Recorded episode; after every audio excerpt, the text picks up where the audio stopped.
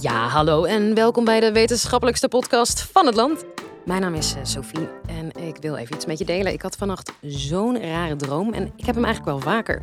Dat ik door een oud huis loop en bij elke stap door de vloer zak. Dus zak, zak, zak. Heel relaxed. En iedereen droomt, of je je dromen nou kunt herinneren of niet.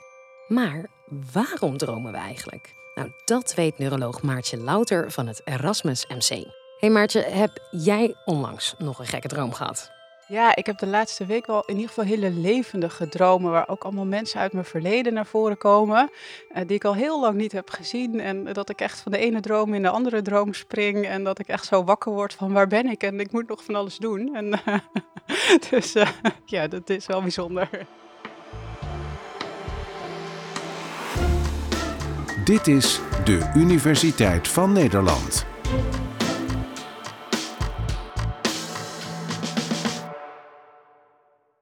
Een droom is eigenlijk een gewaarwording die je hebt tijdens je slaap. En over het algemeen is dat iets wat je ziet bij de meeste mensen. Sommige mensen die, eh, die horen ook dingen en, en heel soms eh, ruiken mensen ook dingen. Maar dat gebeurt niet zo heel erg veel.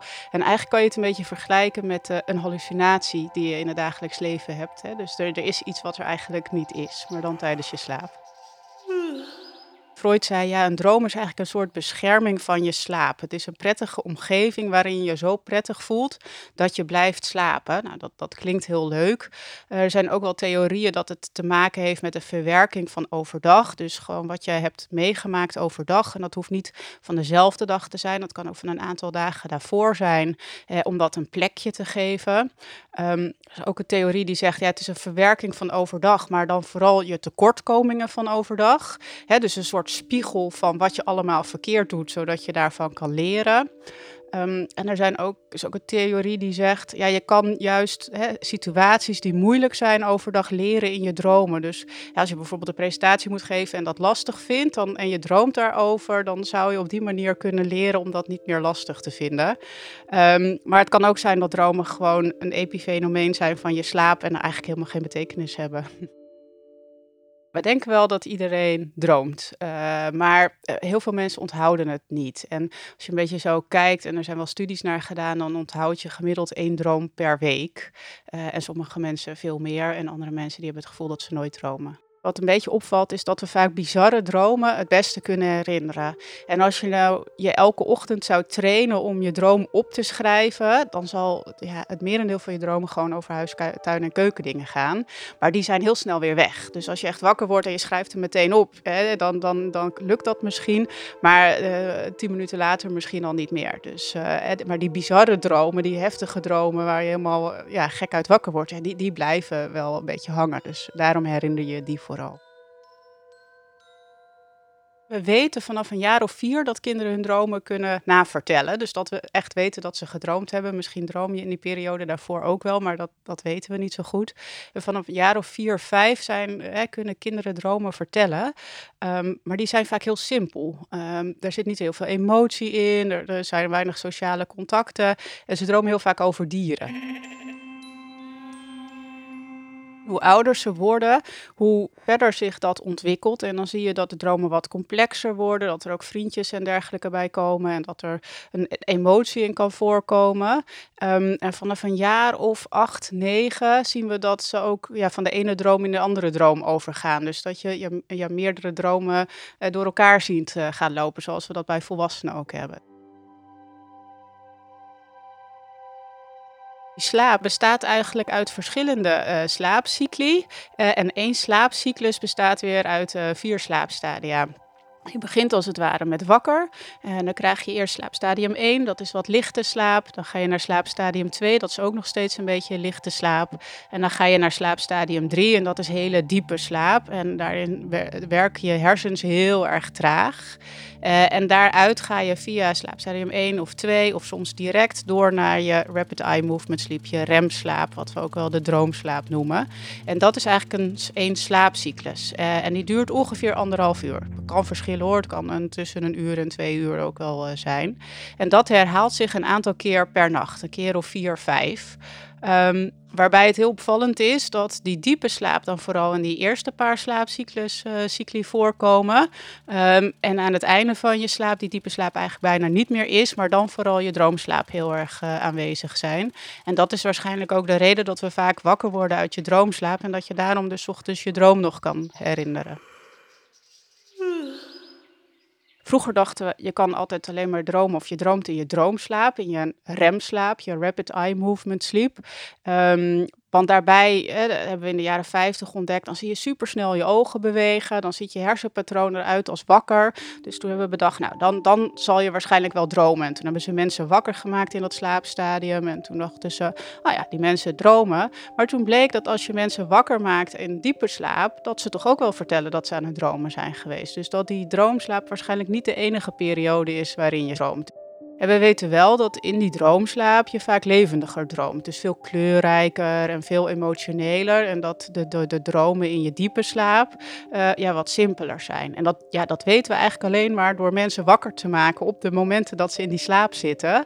Um, en, en dan zeggen ze van hoe een droom is geweest. Maar je kan, het is heel lastig om mensen tijdens de slaap te zien wat ze aan het doen zijn. Ja, behalve met MRI-scans hebben ze wel MRI-scans gemaakt. Dat je kan zien dat bepaalde hersengebieden tijdens de droomslaap heel actief zijn. Hè? Dus de achterste gebieden waar je kijkt. Dus dat, ja, waarschijnlijk is dat toch het zien wat je in je droom doet. En ook het, het limbische systeem waar heel veel emoties zit. Dus dat is wel wat in die droomslaap in ieder geval heel erg actief is. Maar ja, wat je dan droomt en waarom dat is, ja, dat, dat weten we niet zo goed. Nee het feit dat je weet dat je aan het dromen bent, dat gebeurt iedereen wel eens. Uh, maar ja, dat is dan per ongeluk en dat kan je dan niet makkelijk herhalen. En het is zelfs zo dat eigenlijk iedereen vanuit zichzelf wel een keertje lucide droomt. Well, dreams, they feel real while we're in them, right? It's only when we wake up that we realize something was actually strange lucide dromen betekent dat je je gewaar wordt, uh, dat, je, dat je gewaar bent dat je droomt. Hè? Dus dat je weet dat je aan het dromen bent. En dat je dus ook eventueel die droom nog kan beïnvloeden. Dus dat je denkt, oh, in mijn droom ik ga vliegen. En dat je dus vervolgens gaat vliegen. En dat is natuurlijk iets heel moois in de wetenschap. Als je mensen hebt die dat kunnen, dan kan je ook, hè, dan kom je er misschien meer achter waarom we dromen en, en, en wat de rol is van dat dromen.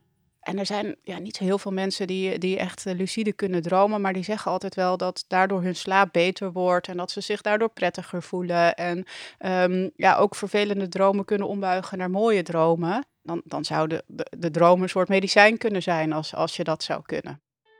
Ja, iedereen die het wil, die kan het proberen. Je kan gewoon op internet kijken hoe je, hoe je het moet, uh, hoe het moet doen en uh, dan kan je het zelf aanleren. Ik kan het zelf niet. Uh, ik heb het ook nog niet geprobeerd hoor. Maar uh, waarschijnlijk ben je daar toch echt wel een, een jaar mee bezig. En waar je eerst heel bewust van moet worden, is gewoon dat je droomt. Dus je moet in bed gaan liggen s s'avonds en denken: ik ga vannacht dromen. Daar begint het mee. Vervolgens ga je elke ochtend je dromen opschrijven. Hè? Dus om elke keer bewust te worden dat je ook droomt en ja, heel erg met die droom bezig te zijn. Nou, dan kijk je in die dromen die je dan een tijd hebt opgeschreven, een, een tijd zegt een aantal weken dat je daar naar kijkt, um, uh, of er een patroon in zit. Dus als er bijvoorbeeld een droom in zit dat je zegt, nou ik ben heel vaak in mijn dromen in het bos, dan zou dat een aanknopingsdroom kunnen zijn om, om ja, je bewust te worden van je droom. Dus dan kan je voornemen om op het moment dat je slaapt en hè, dus dat je ergens in een bos bent, te denken: oh, maar nu droom ik misschien. En jezelf dan hè, met jezelf iets af te spreken: dan doe ik dit, omdat ik dan weet dat ik slaap. Um, uh, en zo zou je daar langzaam een beetje invloed op kunnen krijgen je hebt een, een, kleine groep mensen die dat gewoon kan. Um, en er blijkt ook wel een grote, of een, ook een kleine groep, maar een, een, specifieke groep te zijn bij wie dat misschien makkelijker aan te leren uh, is. En dat zijn de mensen met narcolepsie. Dat zijn de mensen die uh, slaperig zijn overdag en uh, overdag zomaar plotseling in slaap vallen. En wat we weten van die mensen is dat er een, um, ja, een disbalans is in hun slaap. En dat ze dus heel makkelijk van waak naar slaap gaan, maar vooral ook naar die remslaap. En ze zijn er een beetje achter gekomen doordat er een neuroloog uh, was in uh, Frankrijk die aan haar uh, patiënten met narcolepsie vroeg van hoe is het met je nachtmerries? Want die mensen hebben heel vaak nachtmerries. En toen zei een aantal van die patiënten, ja, ik, ik heb ze niet meer sinds ik mijn dromen kan beïnvloeden. En toen dacht ze, hé, hey, daar, daar moet ik iets mee. Dus toen heeft ze al de patiënten gevraagd en daar is ze nu mee ja, aan het kijken wat ze, wat ze daarmee kan. En die mensen die komen dus vrij snel als ze slapen in hun droomslaap.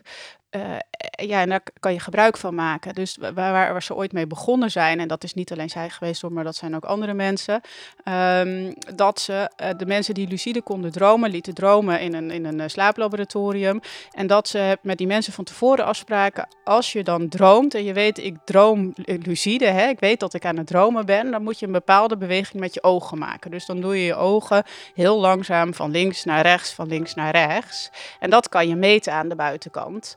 Um, dus dan wisten die slaaponderzoekers dat die mensen op dat moment aan het dromen waren. Nou, zo zijn ze er een beetje mee begonnen om te kijken uh, hè, of mensen daadwerkelijk aan het dromen waren. En, en nou, dat zagen ze dan. En vervolgens dachten ze, ja, kunnen we die mensen dan, uh, die dromen, uh, daar iets mee doen? Dus toen hebben ze die, die vrijwilligers hebben ze sommetjes gegeven. en hebben ze ook afgesproken om met bijvoorbeeld die oogbewegingen het antwoord te geven. Dus dan vroegen ze, wat is 4 plus 3? En dan bewogen ze zeven keer hun ogen heen en weer. Um, en daarmee ja, zie je toch dat je dus blijkbaar in je droom ergens van buiten wel iets kan horen en doen en dat dus ook kan uitvoeren. Um, en ja, dat, dat lijkt toch best aardig te gaan. En dat zou heel mooi zijn als je hè, dus tijdens je droom je droom kan ombuigen naar iets prettigs. Um, ja, is dat, heel, dat is dat heel fijn. En ja, voor de meeste mensen is dat een fijn gevoel. Maar er zijn natuurlijk ook mensen met posttraumatische stressstoornis die heel erg nachtmerries hebben. Ja, die heel moeilijk te behandelen zijn. En als je die nachtmerries kan ombuigen, uh, ja, zou dat, zou dat heel mooi zijn. Dus uh, de, de, stap 1 is dat je die mensen moet aanleren lucide te dromen. En dat is het, het lastigste. Um, de, die mensen met narcolepsie die kunnen dat blijkbaar wel goed aanleren. Maar ja, die anderen die moet je daarin trainen. En dat is eerst een heel proces. En dan moet je daarin verder. En ja, daar, daar, wordt op dit moment zeker onderzoek naar gedaan. Uh, maar dat, dat, ja, er zijn nog geen grote resultaten over dat het, dat het heel goed werkt het zou wel mooi zijn als we weten waarom we kunnen dromen. En, en als je dus bij, in ieder geval bij specifieke groepen die dromen zou kunnen ombuigen, zou wel heel mooi zijn. Hè? Dus zoals je nu de, de EMDR eh, e hebt voor, voor bepaalde trauma's, als je dat in je slaap zou kunnen doen door je droom te beïnvloeden, ja, zou dat, zou wel uh, heel mooi zijn. Ja.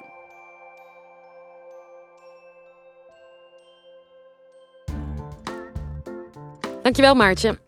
Ik ben benieuwd of ik mijn eigen dromen ook kan gaan sturen. En dan zou ik natuurlijk meteen dromen dat we hier een miljoen volgers hebben. Hey, en daarover gesproken, je kunt je abonneren hier op dit kanaal waar je nu zit te luisteren. Vinden we hartstikke leuk. Tot de volgende en voor vannacht, slaap lekker.